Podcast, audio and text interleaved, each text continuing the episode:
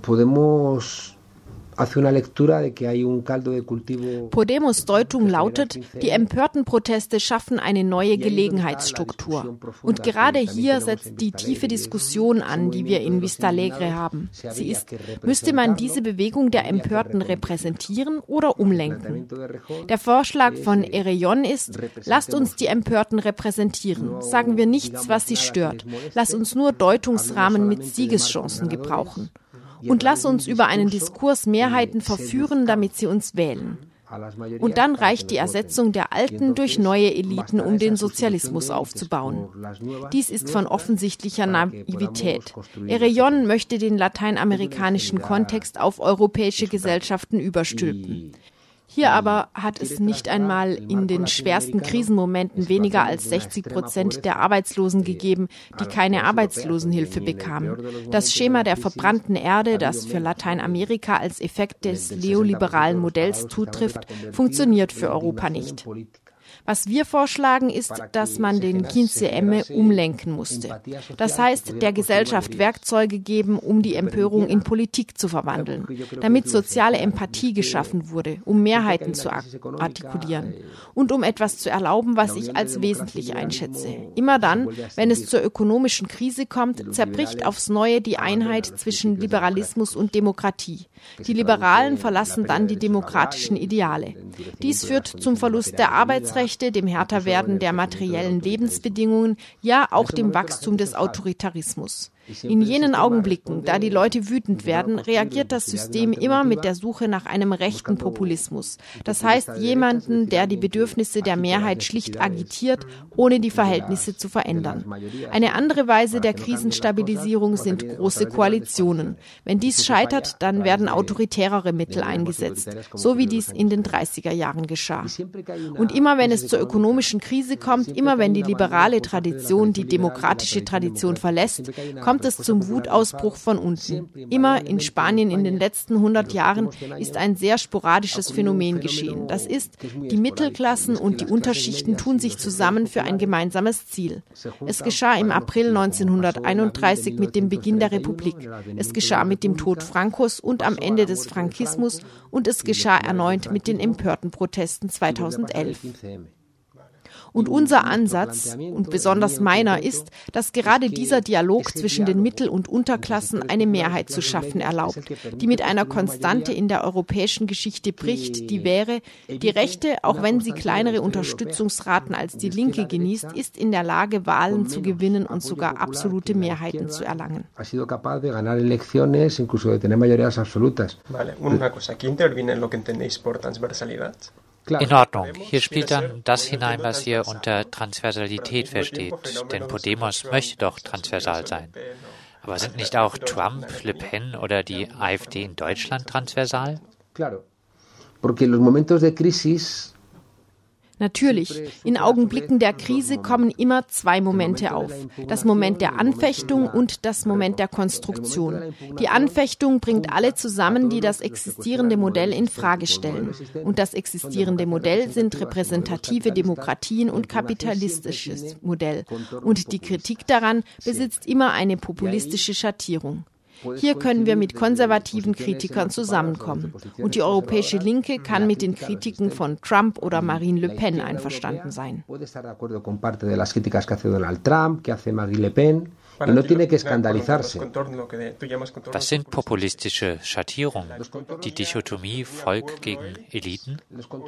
Die populistischen Schattierungen referieren auf die Infragestellung der Eliten, auf die Kritik der Korruption, auf die Infragestellung des Großkapitals, auf die Verlagerung von Firmen, auf die Vorherrschaft des Finanzkapitals. Und wie unterscheiden wir einen linken von einem rechten Populismus, einen autoritären von einem emanzipatorischen? Die Unterschiede bestehen in zweierlei. Sie verorten sich jedoch nicht im Moment der Anfechtung. Denn wenn du jene ins Zentrum stellst, die etwa von einem Freihandelsvertrag betroffen sind, bist du notwendigerweise mit Donald Trump einverstanden. Aber auch auf dem Niveau der Anfechtung gibt es Unterschiede, denn Trumps Kritik richtet sich ja auch gegen die Einwanderer. Claro, pero por eso te decía que hay dos diferencias, ¿no? No en la descripción del problema donde hay Natürlich, aber in der Beschreibung des Problems bestehen keine großen Differenzen. Der erste Unterschied verortet sich in den Ursachen dieses Problems. Die rechten Populisten machen immer die Einwanderer verantwortlich, die Politik, die Gewerkschaften oder den Sozialstaat. Das heißt, sie lügen beim Hinweis darauf, wer für die Krise verantwortlich ist. Und der zweite große Unterschied kommt nach der Anfechtung in der Konstitutionsphase. Hier agitieren die Rechtspopulisten nur die Exzesse des Systems, ohne etwas zu erreichen. Morgens agitierte Hitler die Geister von Versailles und abends traf er sich mit Thyssen und Krupp. y después no transformar nada. Por la mañana eh, Hitler eh, agitaba los fantasmas del Tratado de Versalles y por la noche se reunía con Thyssen y Krupp. ¿no? Entonces, Und was machen die linken Populisten? Auch die Linken agitieren. Es unterscheidet sich nicht groß von den 70ern, 30ern vom Ende des 19. Jahrhunderts. Aber sie zeigen die realen Verantwortlichen an. Und dass sie die realen Verantwortlichen anzeigen, ist der große Unterschied. In dem Augenblick, in dem du das Politik-Establishment und den Finanzsektor als eine Form von neuem Sozialfaschismus anzeigst, gibst du nicht den Einwanderern die Schuld. Du gibst niemanden die Schuld. Die Transversalität besteht in der Anerkennung der Tatsache, dass es zum Dialog zwischen zwei Sektoren, den Mittelklassen und den Unterschichten kommen muss, sobald der Liberalismus die Demokratie opfert. Man muss zwei Sektoren anrufen, die nicht immer miteinander sprechen. Der Appell an die Transversalität ist zentral. Und die Linke hat es niemals richtig begriffen. Transversalität ist nicht das gleiche wie Opportunismus. Transversalität heißt nicht, dass du zugleich zu den Mächtigen stehst, die zwangsräumen, und zu den Schwachen, die zwangsgeräumt werden. Es heißt nicht, nicht über Probleme zu reden, weil manche sie nicht teilen, sei es das kollektive Gedächtnis, Stierkämpfe oder die Abtreibung. Was einen Linken von einem Rechten unterscheidet, ist sein Vertrauen in die Menschen. Wenn du den Menschen vertraust, baust du Dialogpfade, aus denen neue Formen der Politik entstehen. Das führt zum vergessenen Herz der Linken, der Idee der Brüderlichkeit. Die Idee der Brüderlichkeit ist nichts als die Empathie der Gleichen, die sich gegen den Vater, den Vormund, den Priester, den Ehemann zusammentun.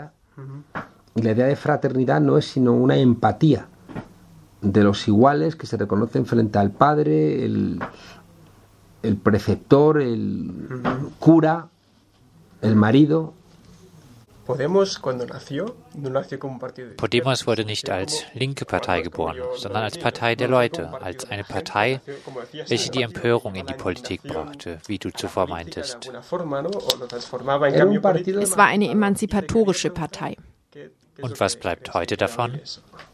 In unseren Ländern, auch in Deutschland, gibt es eine Mitte-Rechts-Partei und eine Mitte-Links-Partei, die sich selbst als Linke und Rechte darstellen. Jede neue Partei, die sich auf dieser Links-Rechts-Achse einordnet, wird es also an den Extremen tun. Wenn du also sagst, ich bin eine linke Partei, wirst du links von der tradierten Linken stehen. Und das heißt, dass du von Anfang an marginal bist. Wir alle in Podemos stammen aus den verschiedensten Traditionslinien der Linken. Aber uns war auch klar, dass wir jenen Raum wiedererfinden mussten, der einst als links bezeichnet wurde. Ein Raum rund um die Achse von Freiheit, Gleichheit und Brüderlichkeit. a la reclamación de libertad, igualdad y fraternidad. Me da igual el nombre. Vale. Me da igual el nombre. Lo que hay una crítica, yo vivo en Cataluña y últimamente estamos hablando mucho con gente de la CUP Gerade von linken Parteien und sozialen Bewegungen kommt der Vorwurf, dass Podemos von den Empörten nur das Was, also die Forderung, aufgriff und nicht das Wie, die basisdemokratische Organisation und die Horizontalität aufgriff. Wie stehst du dazu? Nosotros planteamos inicialmente que había una ventana electoral Anfangs war unsere Analyse, dass es ein politisches Gelegenheitsfenster gab und dass, um dieses Gelegenheitsfenster zu nutzen, wir in die Salons des Systems eindringen mussten, ohne dass sie es merkten. Die Revolutionäre von einst gingen in die Berge. Wir sagten, die Revolutionäre von heute gehen auf die Fernsehplateaus. Und es gelang uns einzudringen, mächtige Wahlmaschinerien zu besiegen, die viel Geld haben, die von den Banken unterstützt werden. Wir sind dort eingedrungen. Unsere Leistungen sind faszinierend und wir haben fünf Millionen Stimmen bekommen, 71 Abgeordnete. Das ist etwas Unvorhergesehenes in der demokratischen Geschichte Spaniens. Aber es stimmt nicht, dass wir gescheitert sind. Aber was geschieht? Meine Kritik, wegen der ich auch aus der Podemos-Exekutive austrat, war, die Gefahr, uns in eine reine Wahlkampfmaschinerie zu verwandeln, war sehr hoch. Und die Gefahren, zu bürokratisch zu werden und zu sehr von den öffentlichen Ämtern abzuhängen, ebenfalls. Das Gleiche gilt für die Gefahr, dass uns die Leute letztlich stören würden. Denn wenn die Leute teilnehmen, erschweren sie das Management weil das die Arbeit zwar demokratischer, aber auch weniger schnell macht. Und ich sah, dass wir ein Gleichgewicht suchen mussten, dass wir gerade das Gleichgewicht verloren. Also existiert zurzeit dieses Gleichgewicht nicht.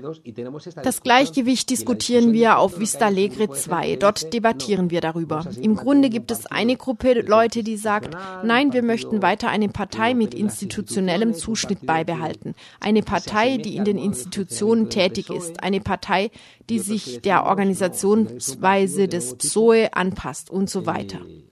Und dem halten andere, wir entgegen, nein, das muss eine Partei neuen Typs werden. Eine Partei, die zu jenen basisdemokratischen Anteilen zurückfindet, zur Horizontalität, zur Deliberation. All das, was den Kinze Emme aneignete und parallel zur Arbeit in den Institutionen laufen muss. Es ist nicht das eine oder das andere, es ist beides zugleich. Aber ist das zum jetzigen Zeitpunkt noch möglich, wo die Partei bereits eine feste Struktur hat und eine institutionalisierte Funktionsweise? Natürlich. Dies ist eine klassische Diskussion. Wenn sich Chancenmomente eröffnen, dann darfst du die demokratischen Anteile nicht zu weit treiben, denn sonst verpasst du die Eruption. Wenn wir die Empörten um Erlaubnis gebeten hätten, wenn wir eine Umfrage gemacht hätten, in der wir gefragt hätten, ob wir eine Partei gründen sollen, dann hätten sie Nein gesagt.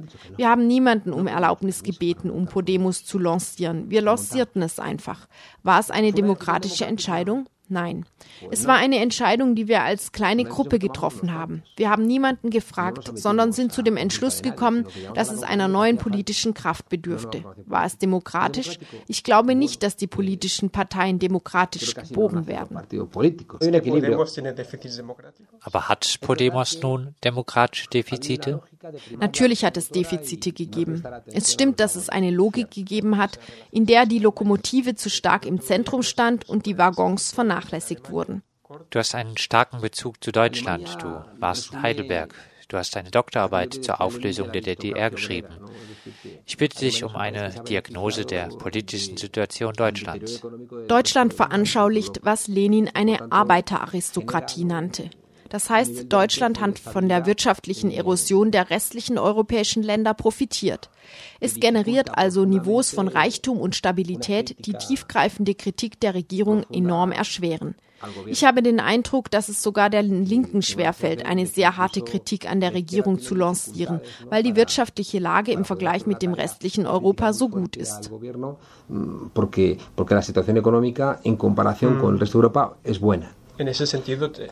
Siehst du in diesem Sinne Möglichkeiten für ein deutsches Podemos?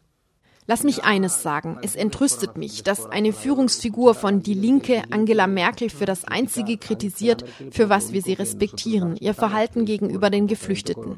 Mir scheint das dramatisch. Ich denke, dass dies der schlechteste aller Wege ist. Wenn das Einzige, was die Linke in Deutschland machen muss, die Kritik an den Flüchtlingen ist, dann ist es ein schlechter Weg. Conseguir un espacio en Alemania es eh, criticar a los refugiados mal camino. Mir scheint, dass das Verhalten Wagenknechts gegenüber der Flüchtlingskrise auch mit dem Versuch zusammenhängt, transversaler zu sein und irgendwie auch populistischer, das heißt an die Forderungen einiger Menschen anzuschließen. Aber du darfst kein rechter Populist, sondern du musst ein linker Populist sein und dich nicht darin irren, wen du für Probleme verantwortlich machst. Anstatt einen Dialog zwischen den Unterschichten oder in diesem Fall den Flüchtlingen mit Sektoren der Mittelklasse zu beginnen, wurden ihre Interessen konfrontiert. Das ist etwas, was unsere Tradition fernsteht und mich zutiefst anwidert. Und das in Deutschland, gerade in Deutschland. Die Linke so etwas macht, ist zutiefst ernüchternd. Meiner Meinung nach müssten wir zu großen Fronten übergehen. Und die große Koalition, die in Deutschland funktioniert, sollte auch der Demaskierung der SPD dienen.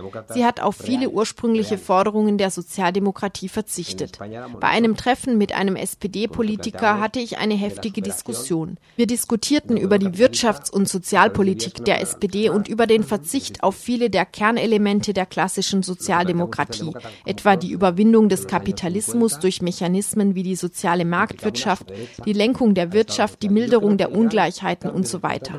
An einem gewissen Punkt des Gesprächs sagte mir der SPD-Politiker dann, wir haben keine Nostalgie nach dem Sozialstaat, was beweist, dass die Sozialdemokratie genauso wie die Rechte auf den Sozialstaat verzichtet hat. Ich glaube, dass die große Veränderung des Sozialvertrags in Europa im Zunichtemachten der Arbeitsrechte besteht. Es macht mich traurig, dass die Sozialdemokratie in Deutschland wie in Spanien diese Veränderung mitträgt. In jedem Fall besteht ein Gelegenheitsfenster für eine emanzipatorische Kraft. Es wird keine konkrete Partei sein, sondern breiter ausfallen. Und in dieser Kraft müssen auch Sektoren der SPD sein. hay un hueco para la reconstrucción de una fuerza política emancipadora, que no va a ser de ningún partido en concreto, mm. sino que va a ser más amplia y ahí en esa fuerza tienen que estar sectores del SPD. Y para acabar, Um zum Ende zu kommen, was für Lehren ließen sich aus der Erfahrung von Podemos ziehen, positive wie negative? Dass zuerst die Empörung der Bevölkerung kommt und danach die politische Kraft. Dass erst der 15M kommt und dann Podemos dass zuerst die Repolitisierung durch horizontale Praktiken geschieht, wo sich alle notwendig fühlen. Erst später kann man diesen sozialen Dampf nehmen und ihn in einen gemeinsamen Kessel tun, der Podemos ist. Vapor social y lo metes en una caldera. Und wenn diese Politisierung nicht 15M, sondern Pegida heißt? Wenn wie in Deutschland Phänomene der Politisierung protofaschistisch ausfallen?